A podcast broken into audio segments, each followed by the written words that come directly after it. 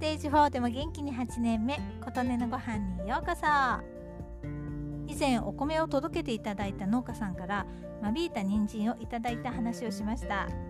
その後も農家さん持ち込みコーナーで間引いた人参を見つけるとよく買っています。この間引いた人参とっても使い勝手がいいんです。人参って1袋買ってしまうと最近よく余りがちなんです。でもこの間引き人参はちょうど良い量で使い切りサイズ。しかも今の時期のこの間引いた人参の葉っぱって柔らかくてとっても美味しいんです。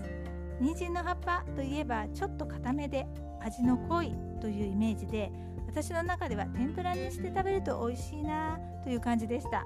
この間引き人参の葉っぱは柔らかいので普通に炒めたりしても美味しそうと思って作ったのが人参の葉っぱをごま油で炒めて味噌と少量のみりんを入れた人参の葉っぱの味噌炒め。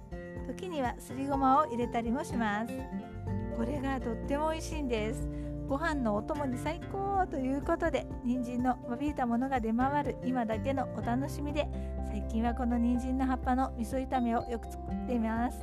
でもそろそろ間引き人参も終わりでしょうか。どこかで間引き人参見つけた方は是非葉っぱを味噌炒めにしてご飯のお供にしてみてくださいね。ということで今回は間引いた人参の葉っぱで味噌炒めとっても美味しいよの回でした。あなたの元気を祈っています。琴音のありがとうが届きますように。